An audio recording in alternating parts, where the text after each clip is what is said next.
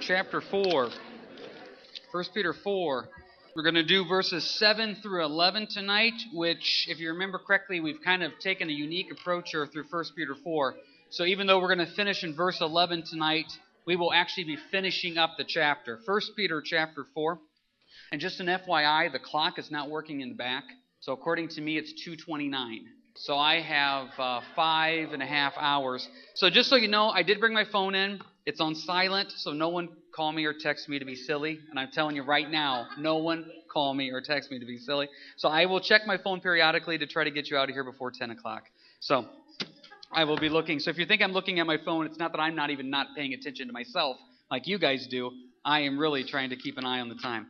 First Peter chapter 4. Alrighty, let's go ahead and pick it up here in verse 7. Now, what we've been talking about in this passage here, and we've been talking about this for the last couple of weeks, is suffering. And we've been talking about how in your life you will suffer. You will suffer at work. You will suffer at home. You will suffer with kids. You will suffer in marriage. You will suffer at church. You will suffer physically. You will suffer emotionally. You will suffer spiritually. This world is full of sadness and suffering, and the only thing that gets you through is Jesus Christ. And we've been talking about how he suffered and then we suffer with him and through him, but it actually grows us as a believer. And in this world, there is trial and tribulation. So, what happens here is Peter is finishing up that point about the idea that you will face difficulties in this world. We get to verse 7 of 1 Peter 4. It says, But the end of all things is at hand. Therefore, be serious and watchful in your prayers. Now, jump ahead to verse 17. Let's put that with it. It says, For the time has come for judgment to begin at the house of God. And if it begins with us first, what will be the end of those who do not obey the gospel of God?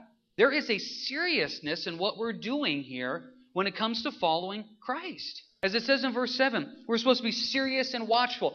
Really interesting words there. Some of your translations say sober, some of your translations say earnest and disciplined, or clear minded and self controlled. We're supposed to be focused on the Lord and the Lord alone.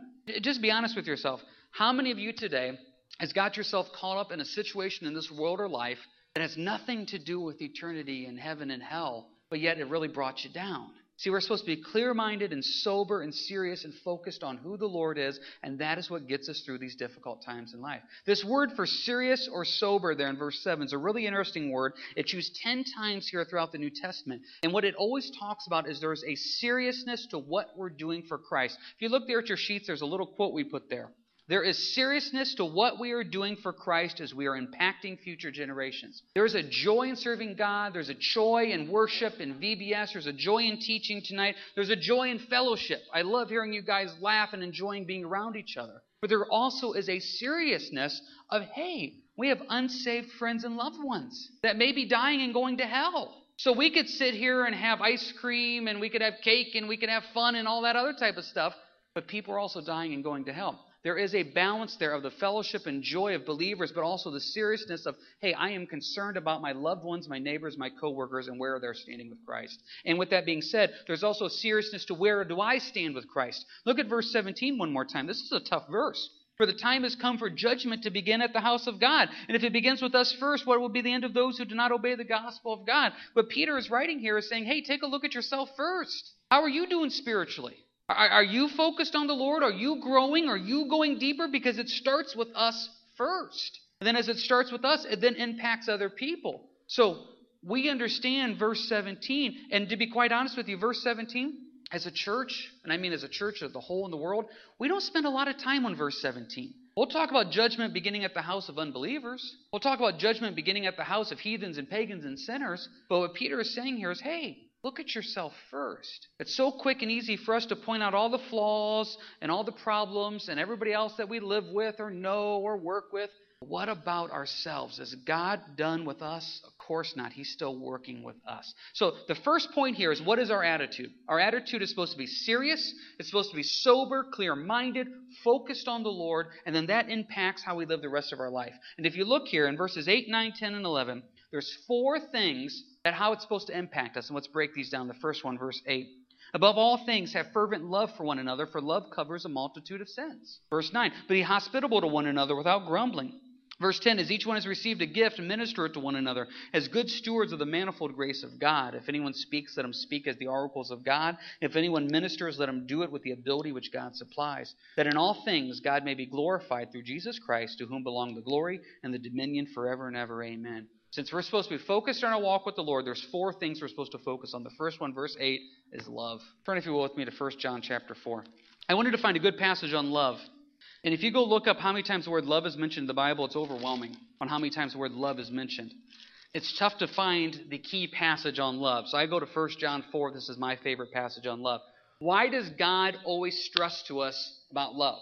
The reason being is he knows how difficult it is to love the unlovable people. Jesus set the example. He hung on the cross and said, Father, forgive them. They know not what they do. I'm betting right now some of you work with somebody who is unlovable. Some of you live with somebody who's unlovable. Some of you may be married to someone who's unlovable. Some of you may birth children that are unlovable. The point is, Jesus says we're supposed to love everybody. Unconditional love towards everybody. So often we base our love on people on how they treat us. Well, since you're nice to me, I love you. That goes against everything in Christianity. Christianity is, I love you no matter how you treat me. Aren't you thankful that Jesus lived his life that way? That he would die for the sins of the world while we were still sinners. Christ died for us. Look here, 1 John 4.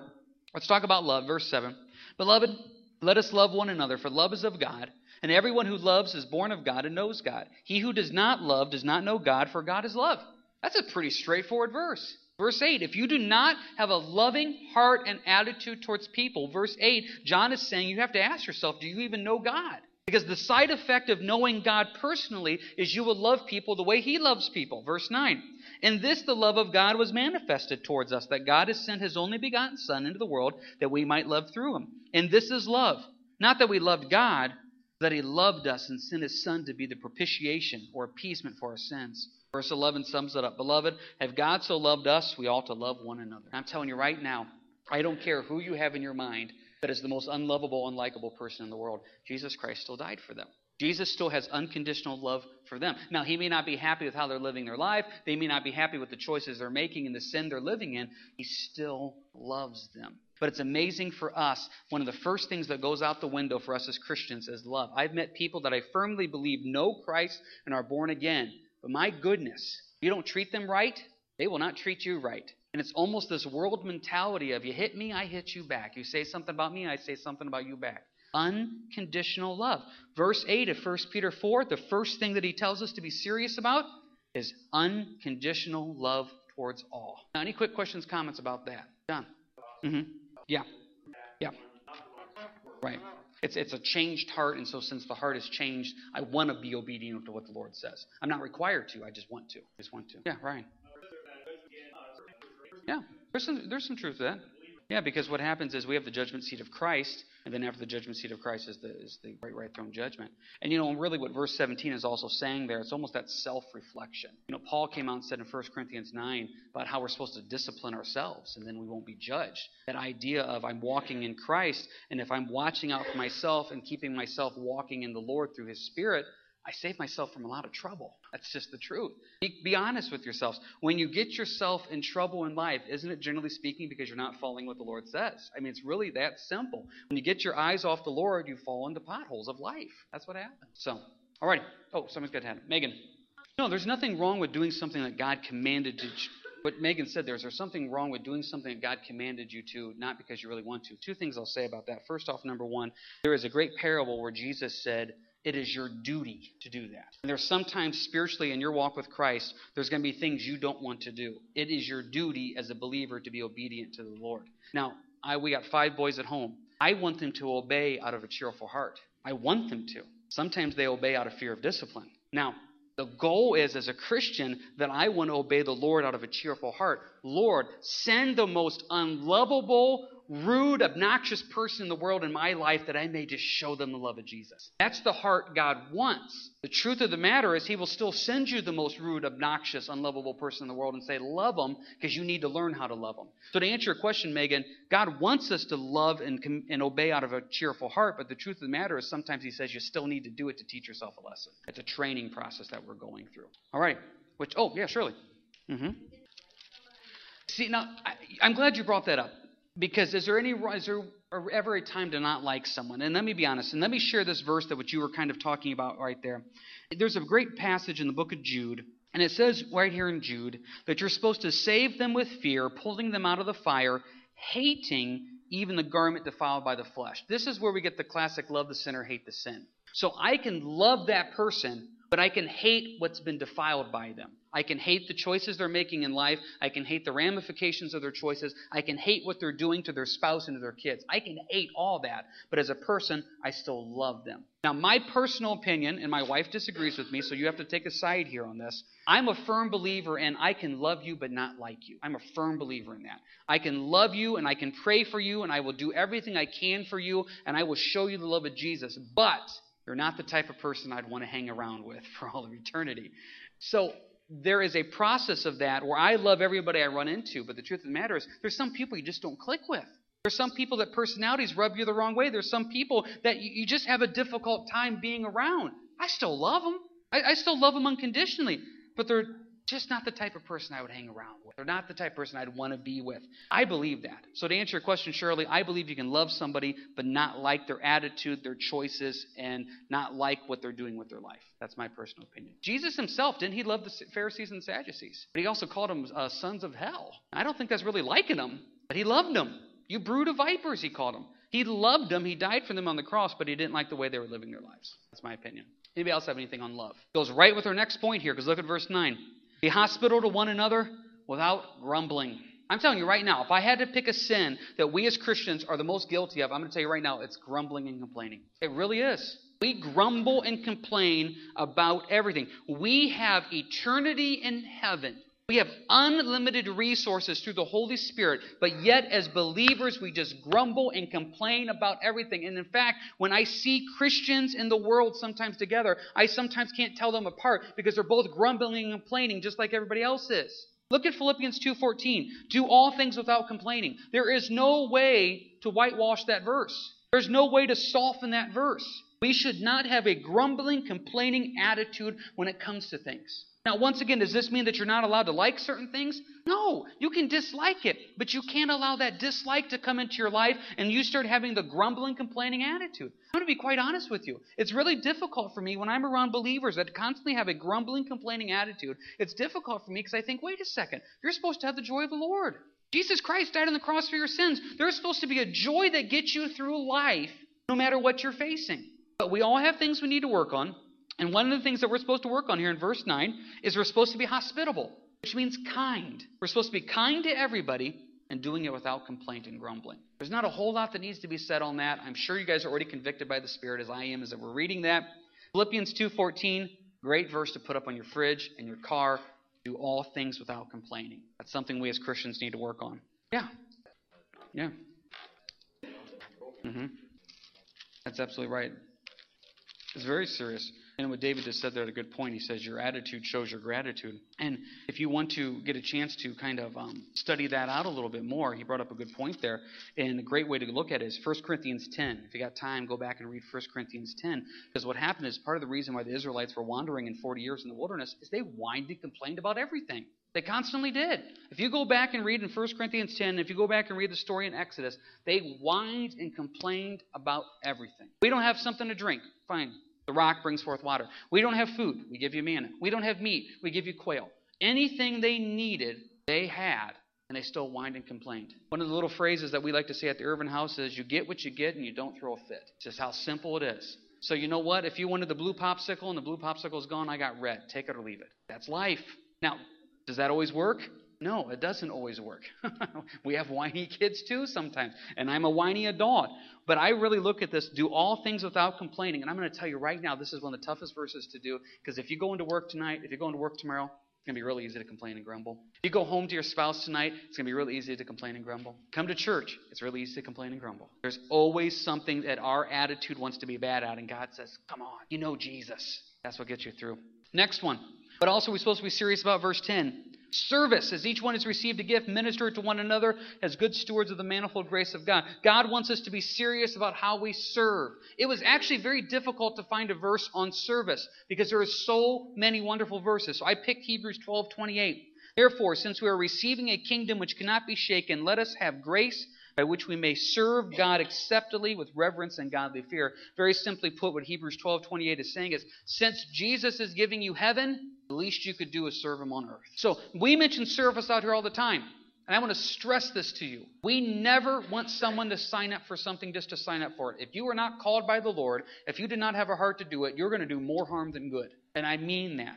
We want you to truly, prayerfully consider getting involved with stuff. Not because we need manpower. God will always supply the manpower, but because we believe that part of your Christian walk is serving other people. And we believe that part of the way you're going to be blessed in your relationship with Jesus is by serving other people. And I've told you this numerous times. If someone ever comes into my office battling depression or discouragement, one of the first things I say to them is, Why don't you go serve? And I always get the response of, Why would I serve in a state like this? Because you need to focus on others and not yourself. Serving blesses you while it blesses other people. And I'm not saying it to push. If you don't have a place where you're serving in the body of Christ, I highly encourage you to pray about it because you will be blessed by it. So, last thing that we're supposed to be serious about, verse 11, is speaking truth. Verse 11 If anyone speaks, let him speak as the oracles of God. If anyone ministers, let him do it with the ability which God supplies. That in all things God may be glorified through Jesus Christ, to whom belong the glory and the dominion forever and ever. Amen. That's a funky phrase there in verse 11. If anyone speaks, let him speak as the oracles of God. Basically, what's saying is when you speak, you're representing God in your words. You're speaking forth for God. I, I firmly believe in a non judgmental way, as Christians, our words, our tongues are supposed to be different than the world. Our language should be different than the world. The way we say things, our tone should be different than the world. Because we are representing the Lord in how we say it and how we speak. We're speaking forth for God. That's a pretty big thing when you stop and you think about it. When, when I call myself a Christian, and I give my body over to the Lord as a sacrifice, I'm also giving Him my tongue that I want everything that comes out of my tongue to be edifying and to be encouraging, to be uplifting. I want that. And the tongue is a powerful, powerful weapon. If we had more time, we could get into that. If you want to further study on that, I encourage you. James chapter 3. James chapter 3, it talks about how much damage you can do with the tongue. And we've all seen it. We've seen it Maybe you saw it in your parents, maybe you saw it in your spouse, maybe you saw it in coworkers, maybe you saw it in your friends. You probably all know somebody who can destroy a person with their tongue. The damaging weapon. And God says when you speak, you're speaking forth for God. We need to watch what we say and watch what we do when it comes to that. Let's go ahead and finish this up here real quick because there's two points to remember here at the end. We're talking about gifts, we're talking about service. Let's just remind ourselves, verse 11 you only serve with the ability that God supplies you. This has nothing to do with you. It, it does with what God called you to do. I want to make sure that's clear because I have sometimes people come up and they say, I'm really good at this. That's great. That may be where the Lord is calling you to serve. It really may be. But that also may not be what the Lord's calling you to serve. God will supply to you the ability you need to serve with whatever He's called you to. And I don't necessarily mean the talent as ability, I also mean the heart and the attitude. He'll give you the attitude to raise your kids. He'll give you the heart and attitude to love your spouse. He'll give you the attitude to be, dare I say, obedient to that boss that doesn't deserve it. He'll give you and supply you the ability you need. And if you think you can do it on your own, you can't. And I've had people come up to me and say, Well, I know why God put me here because He knew I was really good at this. No. God supplies you the ability and He puts you where He wants you, and He can remove that. He can remove you. It's a puzzle piece that He can put everywhere. And who gets the glory? Look at the rest of verse 11 of 1 Peter 4. The reason He put you there is that in all things God may be glorified through Jesus Christ. It's all about Him. It's all about Him. Yes, you may be really good at what you do, and everybody may come up and pat you on the back for it. God supplied you the ability, and God gets the glory. Those are two vital points. This is what I want to finish with. Can you please turn to 1 Corinthians 12? 1 Corinthians 12, please. So, God wants us to be serious serious about our walk with the Lord. We are impacting for eternity. He wants us to be serious in how we love everybody. He wants us to be serious in not complaining. He wants to be serious in our service. He wants to be serious in our words and how we speak. He supplies the ability to do it. He gets the glory. And let's finish with this 1 Corinthians 12, please. Let's go ahead and pick it up here in verse 7. We all have been, if you are born again and saved here tonight, the Holy Spirit lives inside of you, and the Holy Spirit has blessed you with a certain gift to be used for God. He has. 1 Corinthians 12, verse 7. But the manifestation of the Spirit is given to each one for the profit of all. For to one is given the word of wisdom through the Spirit, to another the word of knowledge through the same Spirit, to another faith by the same Spirit to another gift of healings by the same Spirit, to another the working of miracles, to another prophecy, to another discerning of spirits, to another different kinds of tongues, to another the interpretation of tongues. But the one and the same Spirit works all these things, distributing to each one individually as he wills. I want you to focus on the bookends of this passage. Verse 7 The Spirit is given to you to bless other people. Verse 11 he will give it to you individually on what He knows is best for you. I remember when I first got saved, and I remember the pastor teaching, it was Pastor Krager teaching about gifts and what are your gifts for the body. And I remember reading through this in Ephesians and Romans, and I picked the gifts that I wanted. It doesn't work that way. He gives to you the gift that He wants you to have that will best bless the body. I know people that really want to be in worship, they're not called to be in worship. People that really want to teach, we're not called to teach. People really don't want to serve in the nursery or with kids. They shouldn't be around kids. It's not about what you want, it's about where the Lord wants you. And we have to remember that. The Holy Spirit will lead you, the Holy Spirit will guide you, and then He'll bless you when He puts you there. That's what works best for the profit of all. So we need to be serious about this. We need to be watchful. We need to say, Lord, how can we be used by you for you and your glory? And this is what Peter is trying to say here. Now, we're going to take this and do the stepping stone next week because in starting in chapter 5, which is our last chapter here in 1 Peter, it starts talking about leadership being the example of this. And it's an ongoing battle there as you get into verse 5 on as you fight the enemy on these things. So, any final questions, comments here about what we went over here tonight? Yeah, John. Yeah. Amen. And it's really neat because 1 Corinthians 12 is spiritual gifts, 1 Corinthians 14 is spiritual gifts.